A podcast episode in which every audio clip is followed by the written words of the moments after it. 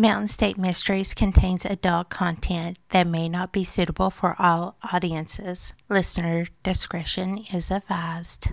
I'm your host, Mark. And I'm Courtney. And this is Mountain State Mysteries.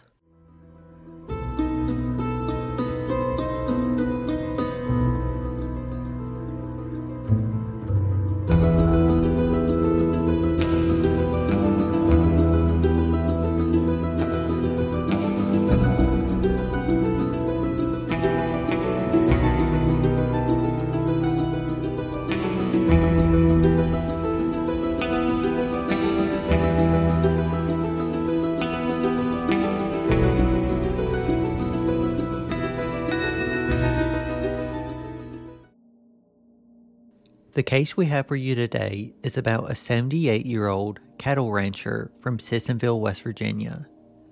This is the story of Cleo Burdette. Cleo never married and he didn't have any children. He lived in the family homestead in Sissonville on Cicerone Road. According to Cleo's niece, her uncle was a master of his trade, a well known farmer. Quote, that was his life, end quote. Cleo's love of farming, horses, and raising cattle. Quote, he did a wonderful job at it, and he usually got top dollar for his cattle at market. End quote. On August 12, 2004, Cleo went to a cattle auction to sell some of his cattle. What happened on the day of August 13th is unclear due to the lack of articles on Cleo. On August 13, 2004, 78 year old Cleo Burdette was found murdered in his home by his sister Gwen Wines. Cleo's home had been ransacked, windows broken, and the telephone line cut. Due to this being an ongoing investigation, we sadly do not have many details about this case.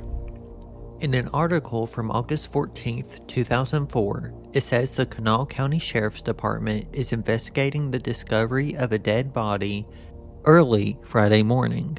Sheriff deputies discovered the body of a man in his 70s around 9:30 a.m.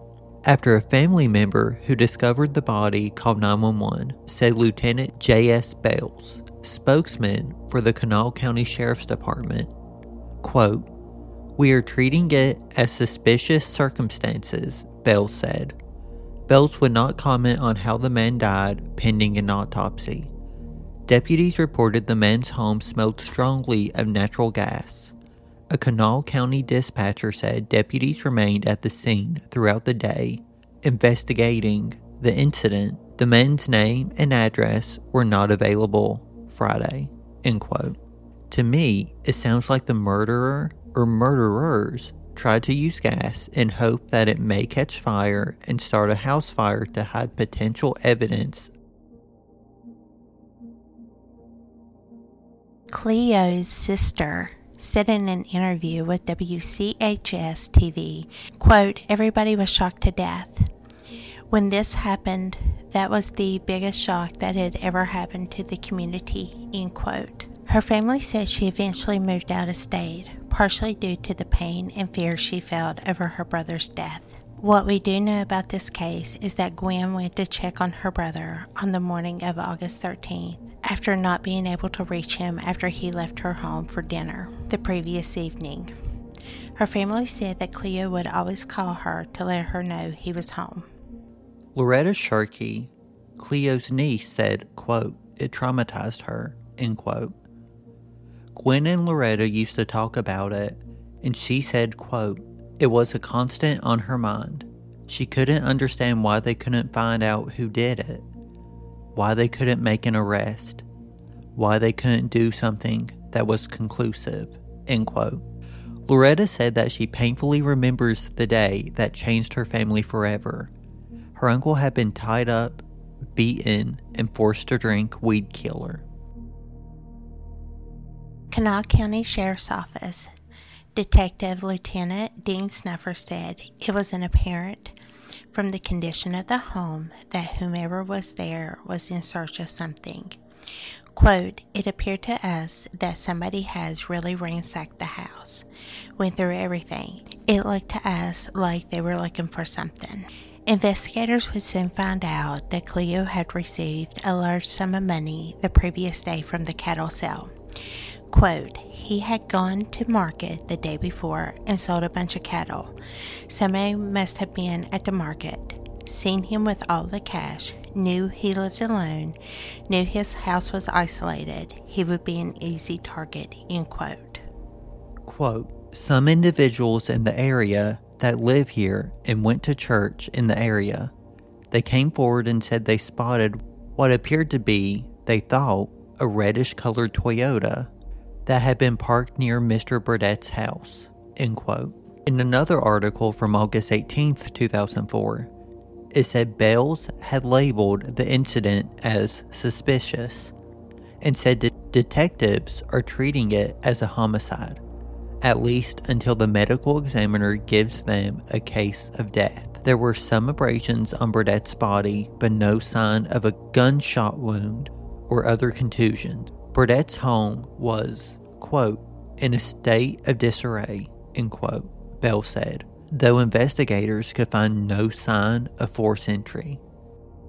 During my research in a few different articles, I saw quotes of people saying that the house didn't have forced entry. This had me wondering if Cleo knew who the murderer or murderers were. If so, they knew that cash would be in the house, however, it wasn't there. Loretta said, quote, I don't think that they thought he had a chance to go to the bank, but I guess he immediately went to the bank the next morning. In November of 2004, Gwen told Eyewitness News that, quote, I hope I get to look them in the eye and ask why they did it, end quote. Sadly, she never got the chance. In 2019, she passed away not knowing what happened to her brother. Snuffer said, quote, Mr. Burdette's case, we still get information on it frequently, and we follow it up until that lead is exhausted. Somebody out there has to know something. There was somebody at Mr. Burdette's house. We want them to know that he has a family. They did care for him, and they want to know what happened.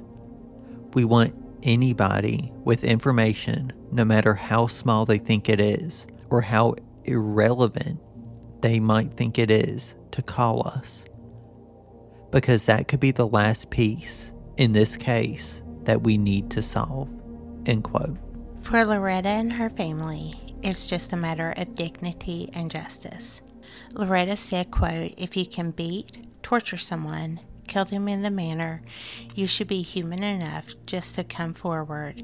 And if you're not the person or persons who did it, then if you know something, you should do it.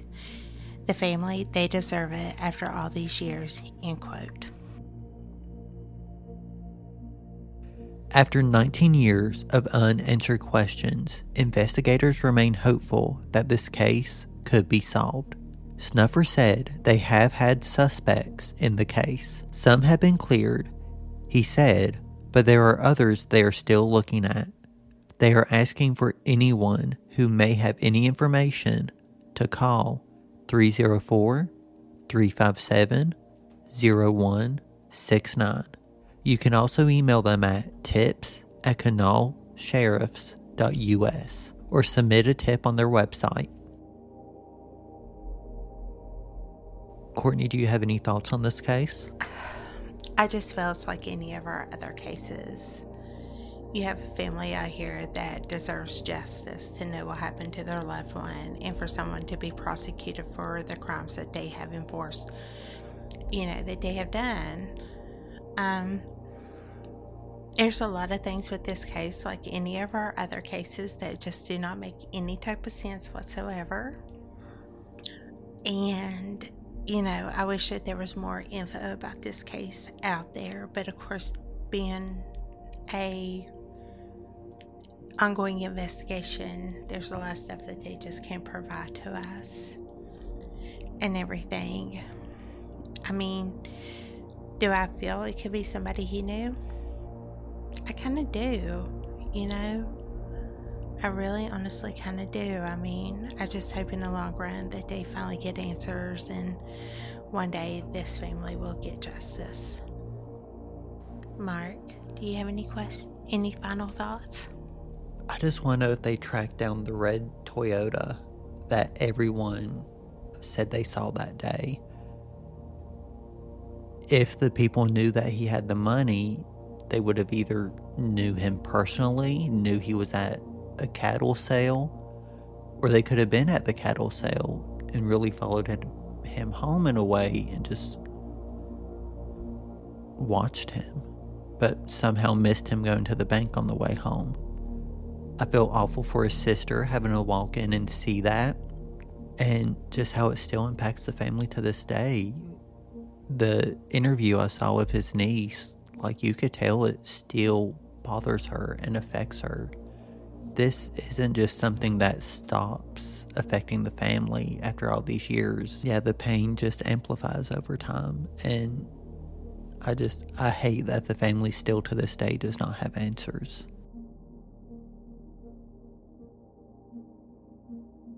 Stay tuned for our next episode where we will tell you the story of a 16 year old girl who had her entire life ahead of her.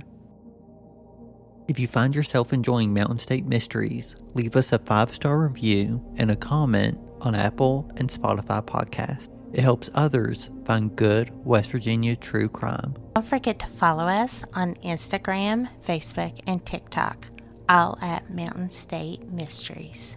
If you have a case you want us to cover, email us at mountainstatemysteries304 at gmail.com. For the show notes, check out our website, mountainstatemysteriespodcast.com. Thank you.